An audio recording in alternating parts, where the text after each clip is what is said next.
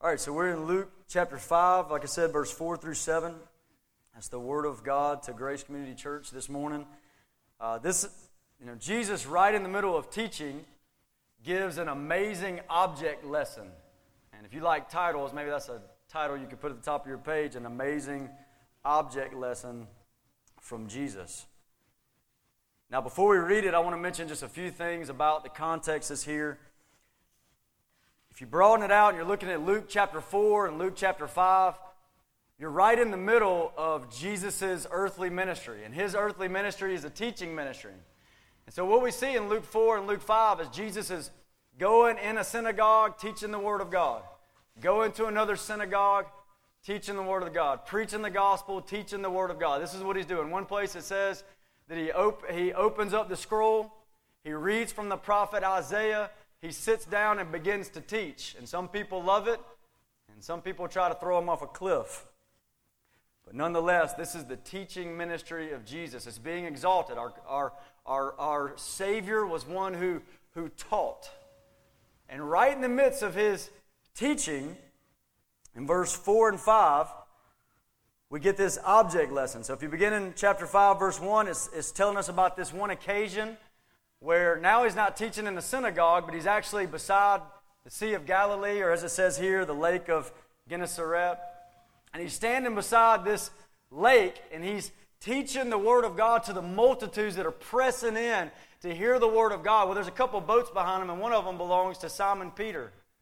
And so because the crowds are pressing in, he hops in to Simon Peter's boat, and he continues to preach and teach to these crowds pressing in from Peter's boat. And then at the end of his teaching, we get this object lesson. So read it with me. Look at verse 4. And when he had finished speaking, he said to Simon, "Put out into the deep and let down your nets for a catch." And Simon answered, "Master, we toiled all night and took nothing, but at your word I will let down the nets." And when they had done this, they enclosed a large number of fish, and their nets were breaking. And they signaled to their partners in the other boat to come and help them. And they came and filled both the boats so that they began to sink. Now, I want you to try to envision this for a moment. Let's all together try to envision this scene and what's going on here. Try to put yourself into this situation. In order to bring some clarity, I'll try to mention this object lesson under four headings. And so if you like to jot things down, you might can jot down these four headings. So number one is the command. There's a command that is given by Jesus, the command. And you see it right there in verse 4. Where Jesus says, he's done teaching, and he says, "Put out into the deep and let down your nets for a catch." So you imagine this. The crowds are leaned in. They're hanging on his every word. What is this man teaching? They're listening to the teaching of Jesus. Jesus stops the teaching, looks at these frustrated and wearied fishermen. Been fishing all night and caught nothing. And he says, "Here's what I want you to do. Go out into the deep. Push us out into the deep. And let down your nets for a catch." It's an authoritative command. I love the authority of Jesus. He doesn't ask him. He doesn't say, "Hey, I want you to consider a good idea. Maybe you should go fishing now." He tells them, "Go out into the deep, and this is what I'm commanding you to do. Let down your nets for a catch." This is the day that the carpenter looked at the professional fisherman and told him how to run his business. It's a good reminder to us that when you're in Christ Jesus, when you're a follower of Christ, that there's not one area of your life that Christ doesn't put his finger on. Nothing goes untouched. He puts his finger into all of your business. And he does that with Peter. The carpenter is telling the professional fisherman how to fish. Second heading is the difficulty. The difficulty that's here. And you see that in verse 5. And Simon answered, "Master, we toiled all night and took nothing." That's the difficulty. Here's what they just came out of.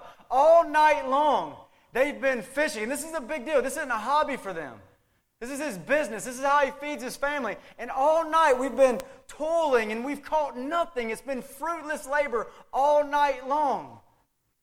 And now you're telling us to go again. As they're sitting there cleaning things up and washing out their nets and mending their nets, getting ready to put things up for the day, Jesus wants to send them back out. It's a difficult thing. It's bad timing. All professional fishermen know that you catch fish the best at nighttime, and yet Jesus wants them to go out at the wrong time. It's the wrong place. They've been fishing. There's no fish here. We've been fishing in this spot, and he wants us to go into this same place where we've caught nothing. It's bad timing. It's the wrong place. It's against expert advice. I'm the professional fisherman, Peter could have said. It's against expert advice. It's just a difficult command to obey. Not to mention, they're putting everything up. And this is a fishing enterprise. You're talking about a large boat that could carry all the disciples. It could carry a crew of people. You're talking about massive nets that when they're full can sink a boat. So this massive enterprise, they're putting everything up, and he wants them to get it all back out. Get it all back out. Go out into the deep and put down your nets for a catch. This is a difficult command for Peter to obey. Third heading, for clarity's sake, is Peter's faith. Peter's faith, and you see it in verse 5 again. It says, he says, Master, we toiled all night and took nothing, but here's the faith. But at your word, I will let down the nets. But at your word, I will let down the nets. Now, I'm not sure Peter was absolutely all in just yet. He's seen some amazing things. At this point, he had seen Jesus teach. Jesus had healed his mother-in-law, made his wife happy. And so he's seen some amazing things here, but it's not, I don't know that he's fully all in just yet, but he's in just enough to trust Jesus. Jesus, we've been toiling all night and caught nothing. Okay, but it's like he remembers, nevertheless, at your word, we'll do what you say. At your word, we'll take your word for it. We'll let down the nets. Now, I think we'll get to this more in a minute, but that ought to be a saying that's constantly on our lips. All these things come up, difficulties in life, whatever it might be, and then we say, but at your word. We got a command from Jesus. That command's hard to obey, but at your word. At your word, whatever you say, Lord. It's a response of faith that you believe his word. Fourth heading would be the result. The result, and you see it in verse 6 and 7 as they obey Jesus at his word.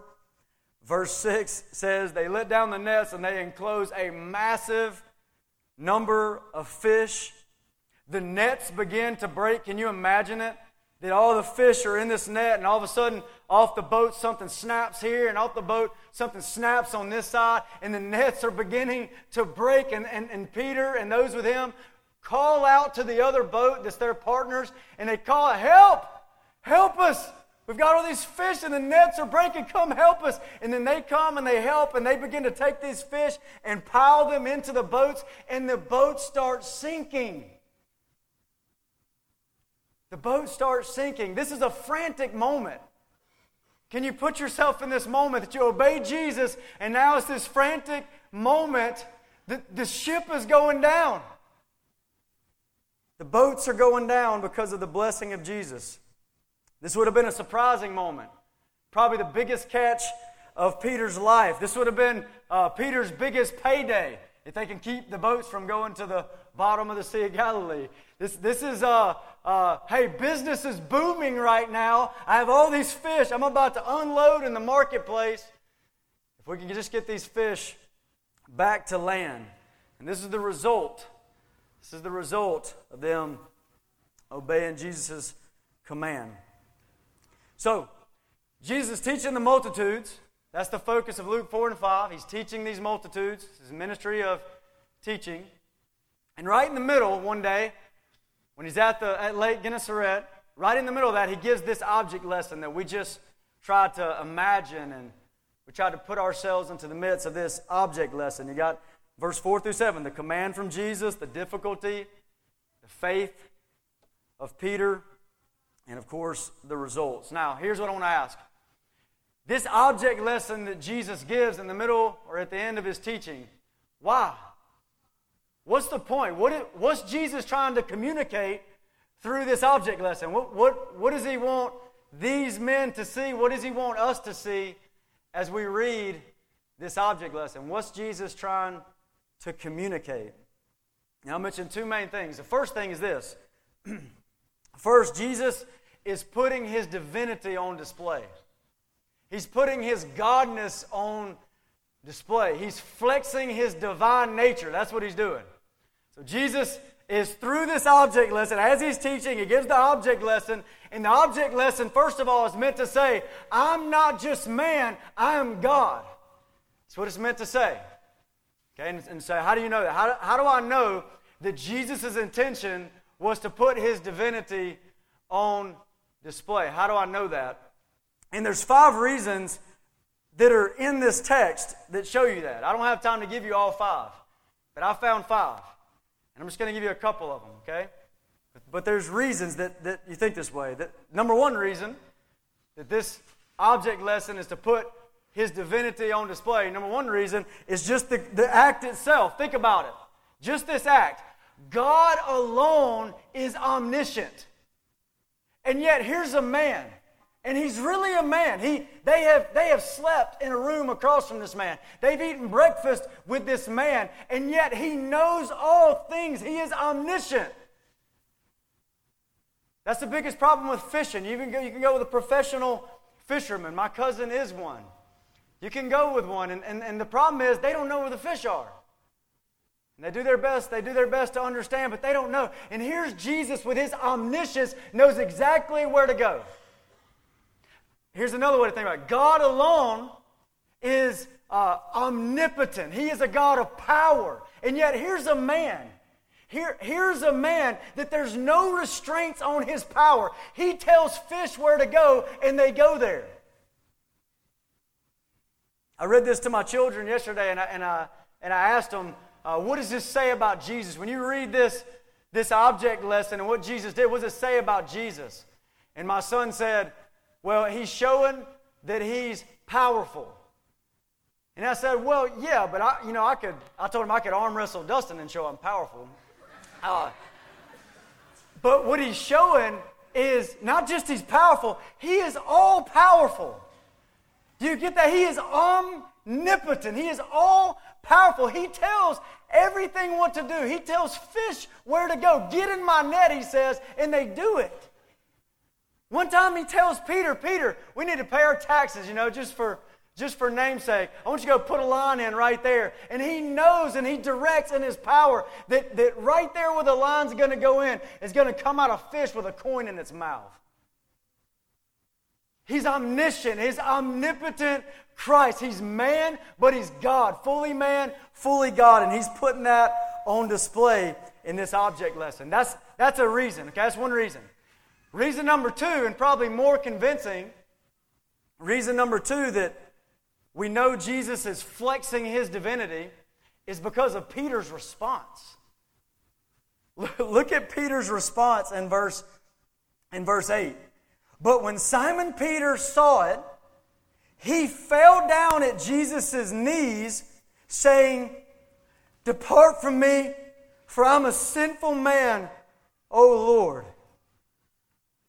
Now, how would you have expected Peter to respond?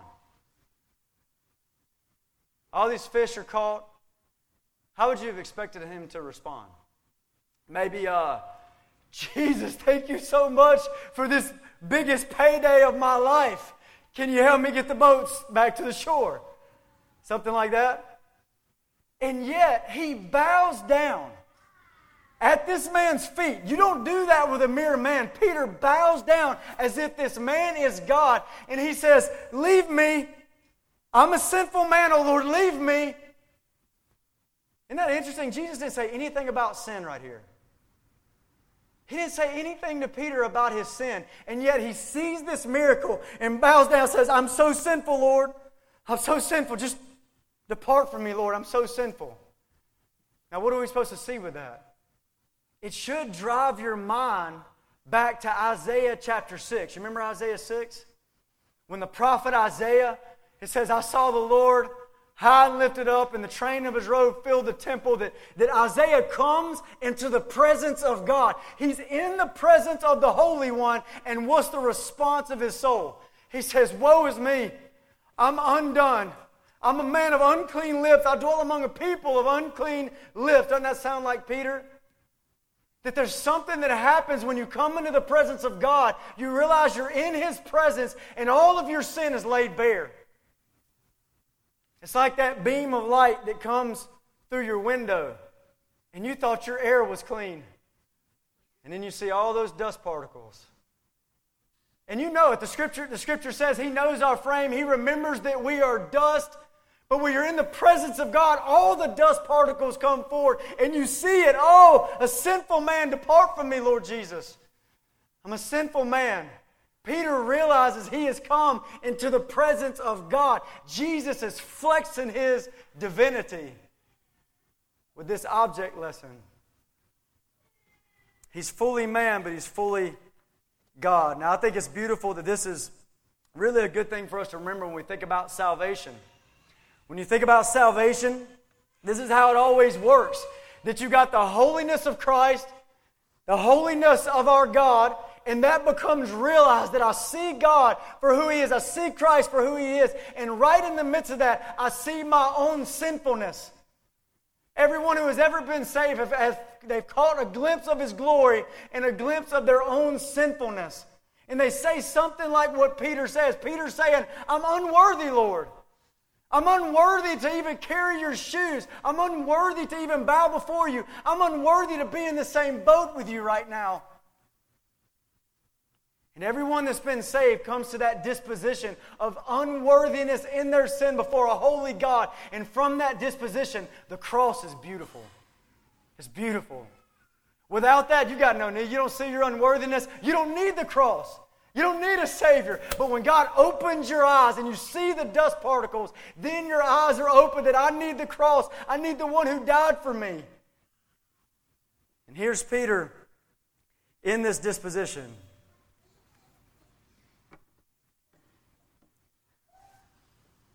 I said I wasn't going to give you the other ones. Let me just quickly. I said 5. I'll give you quickly. Number 3. Notice what Peter calls Jesus. If you read it carefully, before the miracle, Peter calls him Master, which is, it's respectful. It's complimentary. I mean, he healed his mother-in-law, right?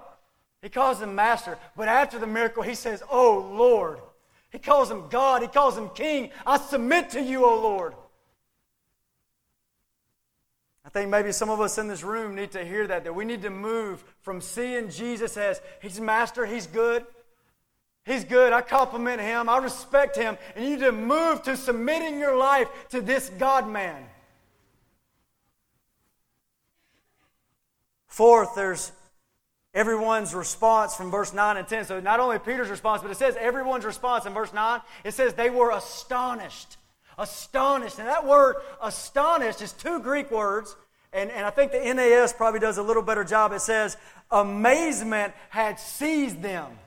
They were seized with amazement as they saw what Christ had done. This man is the Lord. They were paralyzed with fear that this man is God. You see, this object lesson is putting his divinity on display. And I'll mention that 5th one. Number 5, if you look at verse 11, what was their response?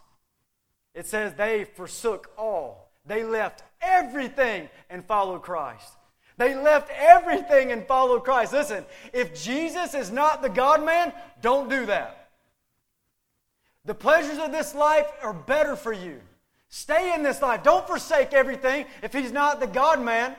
But if he flexes his divinity and you see who he is through this object lesson, you say, that's the God-man. The only proper response is to leave it all and follow him. And that's exactly what they do. Their response says, that's the Messiah. That's the God-man. Christ Jesus, my Lord. So, in this object lesson, what's Jesus aiming to communicate? His divinity. His godness. That's number 1. It's the first one. The second thing that he's aiming to communicate through this object lesson is that his followers are to be fishers of men. His followers are to be fishers of men. In other words, he's given instruction through this object lesson about the life and ministry of every disciple of Jesus Christ. Fishers of men. So how do you know that? Well, you know that's his intention, because right after he gives the object lesson, look at what he says in verse 10. Go to verse 10. And so also were James and John, sons of Zebedee, who were partners with Simon. And here it is. And Jesus said to Simon, do not be afraid. From now on, you will be catching men. From now on. So he gives this object lesson where he's catching multitudes of fish. And he says, hey, fear not. From now on, you will be catching men. You'll be catching men. So, if we thought about that for a minute, this miracle of Jesus, is it a call to follow Jesus? Or is it a call that the followers of Jesus would be fishers of men? This miracle, this object lesson, is it meant to communicate something about salvation and following Christ, or something about ministry? And I would put before you both. Both. And the reason that's hard for us to get oftentimes in this culture is because we have such a messed up view of conversion. We don't understand conversion in this culture in such a way that we've created this false category that's not in the Bible, that someone can be a follower of Jesus and spend their whole life and couldn't care less if a soul was saved. That's a false category. But Jesus slams these things together, this intimate connection between being a follower of Jesus and being a fisher of men. Being a follower of Jesus and being a fisher of men. That you can see that very clearly in Matthew 4:19, where Jesus looks at these men and he says, listen, follow me and I will make you fishers of men. He intimately connects these two things. Follow me and I will make you fishers of men. Now, Charles Spurgeon, the Baptist preacher from the 1800s, he connected them like this. He says, have you no wish for others to be saved? Then you're not saved yourself. Be sure of that. Mark Dever, preacher up in D.C., pastor up in D.C., makes the connection like this. He says, if you say you follow Jesus, but you're not helping other people know and follow Jesus, I don't know what you mean by follow Jesus. Follow me, and I will make you fishers of men. So there's a push here, not only follow Christ because he's the God-man, but my people will be fishers of men. My people will catch men. So what can we learn from this passage about being a fisher of men? I want to walk back through those, just to answer that question. Let's walk back through those same four categories we broke the object lesson in, and let's just think about that for a minute. What can we learn about disciples of Jesus Christ like us being fishers of men? When we said number one was the command, remember? The command. So what was the command? The command was, let out into the deep, go out into the deep, and let down your nets for a catch. That's in verse 4. Put out into the deep and let down your nets for a catch. Now what does it mean? What does it mean, brothers and sisters in Christ, what does it mean to let down your nets for a catch? What does it mean? Well, what's Jesus doing? Right in the middle of this, what is he doing? Luke chapter 5, verse 1, it says that the crowds are gathered around him. Verse 1, on one occasion while the crowd was pressing in on him to hear the word of God. He's making known the word of God. He's letting down the nets to the multitudes. He's letting down the nets. He's making known the word of God, and they're coming to hear. What was he doing prior to this? Well, jump up to chapter 4, verse 43. He said to them, I must preach the good news of the kingdom of God to the other towns as well, for I was sent for this purpose. And he was preaching in the synagogues of Judea. He's letting down the nets. He's preaching the gospel. He's making the word of God known. Well, what was he doing prior to this? Go up to chapter 4, verse 31. And he went down to Capernaum, a city of Galilee, and he was teaching them on the Sabbath. And they were astonished at his teaching, for his words possessed authority. Well, what was he doing prior to this? Go to chapter 4, verse 14. And Jesus returned in the power of the Spirit to Galilee, and a report about him went out throughout all the surrounding country, and he taught in their synagogues, being glorified by all. He's teaching, he's letting down the nets. He's making the Word of God known. He's preaching the gospel. An example is given right after that that says he opens the scroll in the synagogue, he reads from it, and he explains it and applies it. And like I said earlier, some love him and some want to throw him off a cliff. But he's letting down the nets. Teach the Word of God. Preach the glorious gospel. Now, Jesus does this all throughout Israel in his ministry, right? All throughout Israel. He's letting down the nets everywhere to the multitudes. But his desire is that it happen amongst the world, that the gospel go to the world, that the Word of God be taught in all nations. That's what he desires. So how is he going to accomplish that? And notice Jesus does not go on a world tour. But rather in Matthew 28, 19 and 20, he says, "Go therefore and make disciples of all the nations," speaking to his people, to his church. He hands it off to the church, says, "You take it out. I did it in Israel. You do it amongst the nations. Go let down the nets. Put out into the deep and let down the nets." Now, where should you let down the nets? Well, you can't see below the water. Jesus can. So you can't see below the water. You can't see the fish under there. So just let down the nets everywhere. Let it down everywhere, in your jobs, in your family, in your relationships, in the world, at the abortion place, at the college campus. Just let down the nets everywhere. You don't know where the fish are. You don't know where the catch is going to happen. When should you do it? When should you let down your nets for a catch? Well, the Scripture says there's only two appropriate times to preach the Word. 2 Timothy 4:2 says, "In season and out of season." Often. Let down the nets. Let down the nets. Preach the Word. Preach the gospel. That's the push. Grace Community Church, are you letting down the nets? Is your mindset when you show up in a meeting like this and knowing that there are lost people amongst to let down the nets? Is it to get the Word of God out? Is it to preach the gospel? Is it to advance His kingdom by the glorious gospel going into people's ears and saving their souls? Is that your mindset? Grace Community Church, is that your heart? Now go to that second heading I mentioned, the difficulty. Remember verse 5? The difficulty first is where Peter says, God, we've been toiling all night and caught nothing. We've been going about fruitless fishing all night long. And that was the difficulty. Have you ever felt like that? You ever felt like, you hear something like what I'm saying, brothers and sisters, let down the nets, preach the Word. And you ever felt when somebody said that? I've been doing that and nothing coming of it. I'm preaching the gospel and nobody's getting saved. My labor feels like it's in vain. I've been toiling all night and caught nothing. Have you ever felt like that? Has that ever discouraged you? And I want to encourage you not to let seemingly fruitless toil discourage you from letting down the nets. You can't control the catch, but you can let down the nets. Galatians 6:9 says, "Let us not grow weary in doing good. In due season we'll reap if you don't lose heart."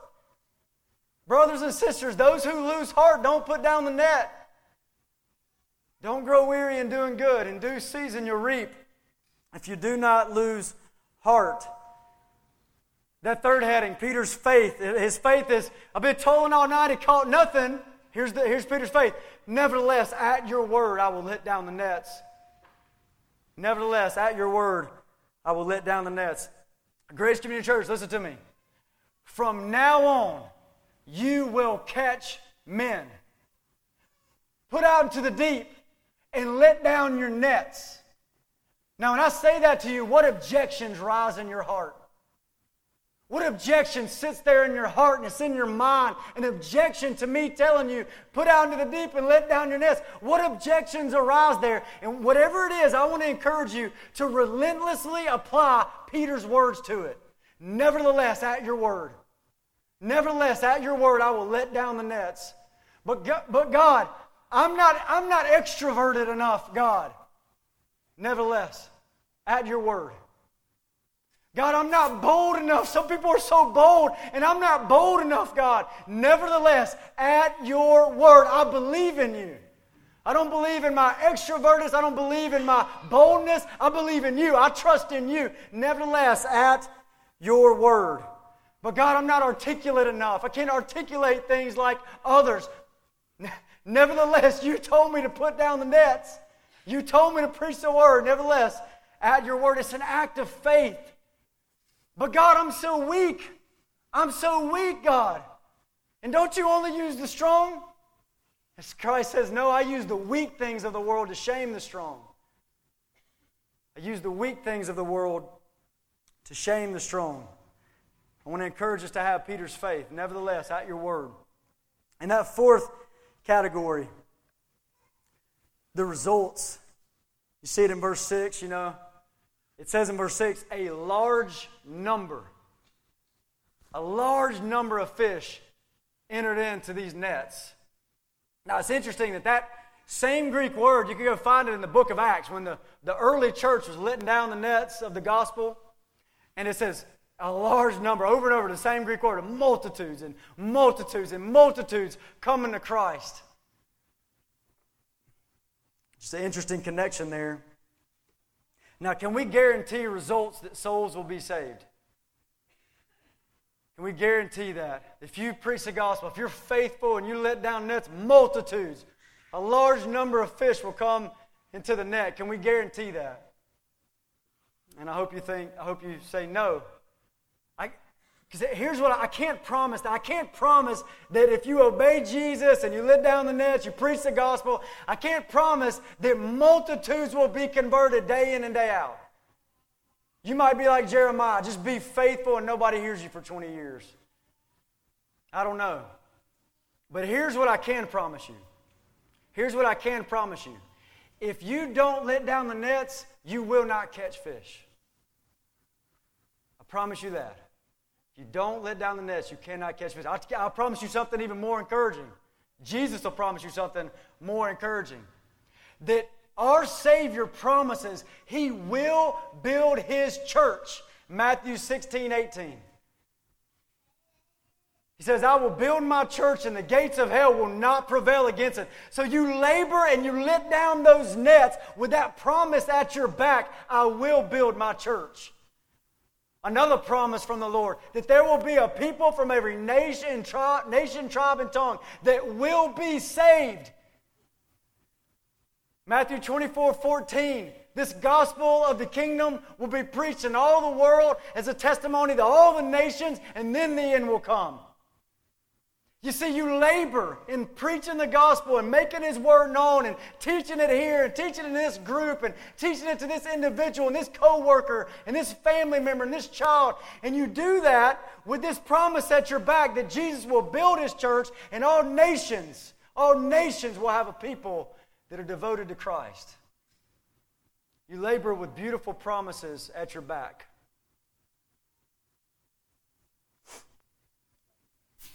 Now that's our passage of Scripture. I've got just a few ways that I want us to respond to this object lesson and what we're looking at in Luke chapter 5. Just a few ways. In fact, I got 3 ways. I got a lot of numbers today. I hope I'm not confusing you. I got 3 ways I want us to respond to this passage of Scripture. And one of them is just to remember what God has done. Okay? You know, as I say the things I'm saying to you right now, and if the Holy Spirit knows that you need to be pushed, prodded, corrected, rebuked, whatever it is, He knows that I don't. And so if God wants to do that, praise to the living God. But here's something else, another angle that's on my heart that I want to press into. I want you to be refreshed in the mission of God. I want you to be encouraged, refreshed, restored in the mission of God to let down the nets. That's what I want for Grace Community Church. It's what I thought about as I was thinking about this passage. And one way to do that is to remember what God has done. May we never be like those 9 lepers that were healed by Jesus and left and never came back to bow down, remember what He did, and give Him worship. One of them did. We want to be like that one leper that remembered the one who had healed him and came and worshiped him. And so I want us to take some time just to remember. And I was taking time this week just to remember what God has done in this church. And I was remembering that from the very beginning, we pray at Grace Community Church, there were prayers that God would deliver us from things like intellectualism. That what we noticed all around us is sound doctrine is massively important. Amen? It's so important. But yet all around us we see people, see churches and groups that are falling in to this sound doctrine, but it just seems like intellectualism. There's not a thirst for the mission of God in the midst of their sound doctrine. And we pray, God, deliver us from that. God, don't let us be like that. Let us be men and women of sound doctrine, and yet men and women who are fishers of men. And God has done that. I want to encourage you that God has helped us. We're not perfect, but God has delivered us from these things, and God has helped us in being zealous for the mission of God. I begin to think about different stories in this church of the way God has saved souls. I remembered, I was thinking specifically, especially moved by remembering John Chavez's conversion. You remember how John Chavez, our brother, was saved? That a couple members of our church had some connections in Peru, so they went there. And just so happened, as they're there, they meet this guy, John Chavez. I think they knew of him a little bit from the past, but they meet John Chavez, and they begin to talk with him and share the truth with him. And just so happens, he's living in California at the time, just visiting home. And he's in California, and he's in ridiculous amounts of sin in California. And he's losing everything, and he's living out of his car in California. So these brothers, members of our church come back, and they begin to invite John Chavez to come live with them in Mississippi. And so he moves, remember John moves to Mississippi, and he begins to get around the church, my brothers and sisters in Christ, and he starts seeing things about the seriousness of the way these people take the word and the love for the Lord Jesus Christ amongst these people and how they love each other and care for each other. And he becomes incredibly convicted, and he says, I'm not a Christian. He had thought that he was a Christian and realized that he wasn't, and he was converted. Praise to the living God.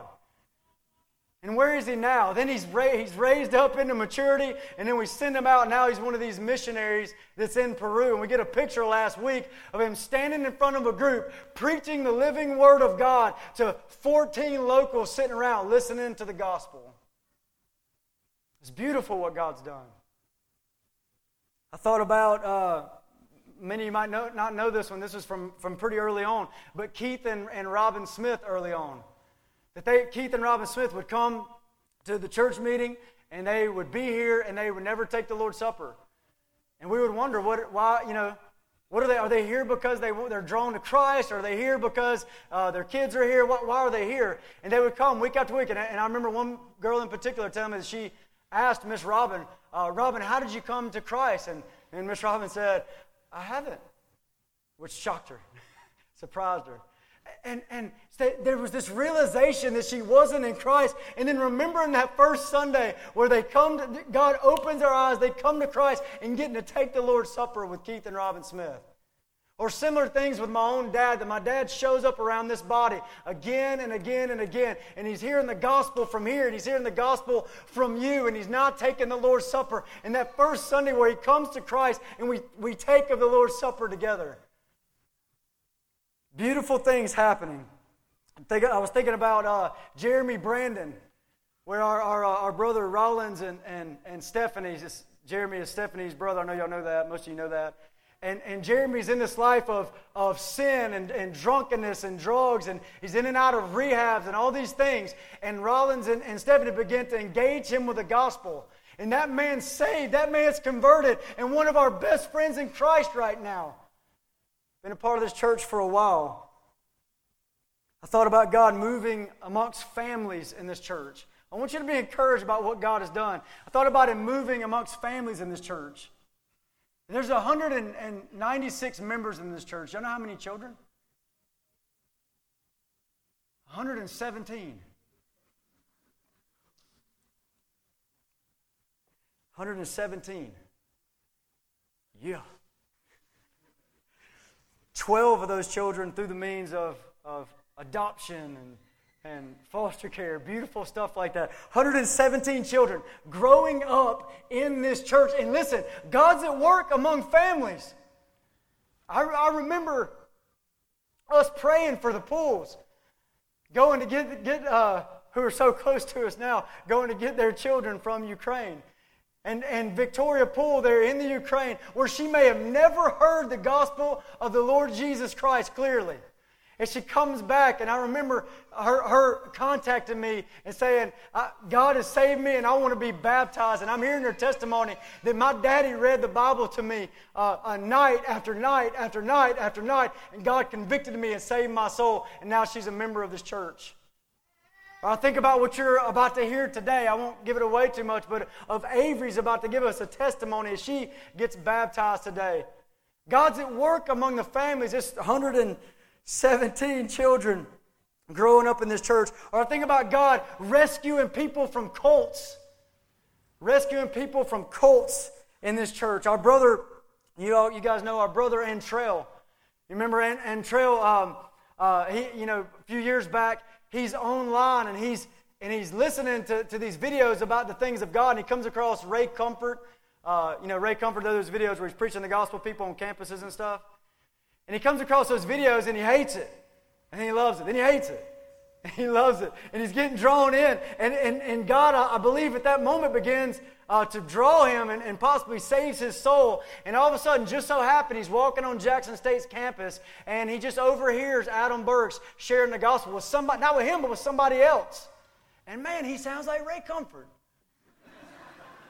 And he begins to be drawn in to hear, and Adam begins to invite Antrell to our church. Antrell's in the midst of a cult at that time, a false gospel Pentecostal cult. And he's right in the middle of that at that time. So Adam begins to invite him to church. And for whatever reason, Antrell won't come. And so Antrell has to go back to Meridian for some sort of internship. And just so happened, his boss is Jake Crouch, another member of church. It's his dad. And his dad begins to share with him. His dad says, hey, there's a church down there you ought to go to, my son's church. And it's the same church. So Antrell takes it as a sign from God. He should probably go to that church. And he shows up, and he's delivered from cults. And he invites another brother and sister that were very recently after that, or right at that same time, converted. DeMario and Deshaun, that are caught up in the midst of prosperity and word of faith, false gospel. And he invites them to the church. And those are our brothers and sisters in Christ now, members of this church. More recent, I think about Jeremy and Ivory Williams, brand new members of this church, that another member of our church, Michael Crocker, begins to work with Jeremy Williams and preach the gospel. And in the midst of that, this false cult that Jeremy and Ivory are a part of, this cult, they don't believe Jesus is God. So Michael begins to engage that. Jeremy says, amen, I believe it. Jesus is God. They come out of the cult, and Ivory is saved in the process. They're members of our church now. And you could go on and on. We've desired to plant churches all over this region, and God's been opening doors for that. We were desiring that God would use us among unreached people group in the nations. And God's been opening doors for that. Do you remember some of you being just about 30 or so members in this church with a longing to see the nation saved, but no idea how we were going to have contact amongst unreached people groups? And here we are 7 years later, and there's work in Peru and Bolivia and India and Iraq. We're sending a brother and sister to China in August. We got an intern from Moldova that'll be going back there to preach the gospel and build churches there. Beautiful stuff that God is doing. So brothers and sisters in Christ, don't just hear a prod from me to let down the nets. Think about what God has done. Be encouraged. Keep putting the nets down. God is doing His work. He knows where the fish are.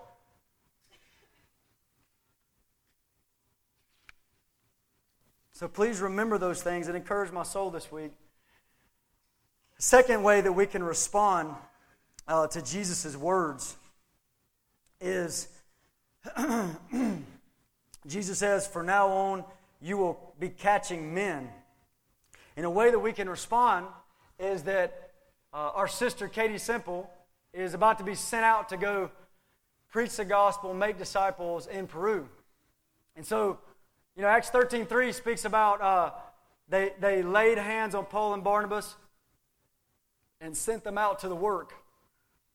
And so a way we can respond is to lay hands on our sister Katie as she goes out to let down nets in Peru. Katie, where's Katie? Katie, stop right there just a second because I'm going to get you sit over there. No, just stand up.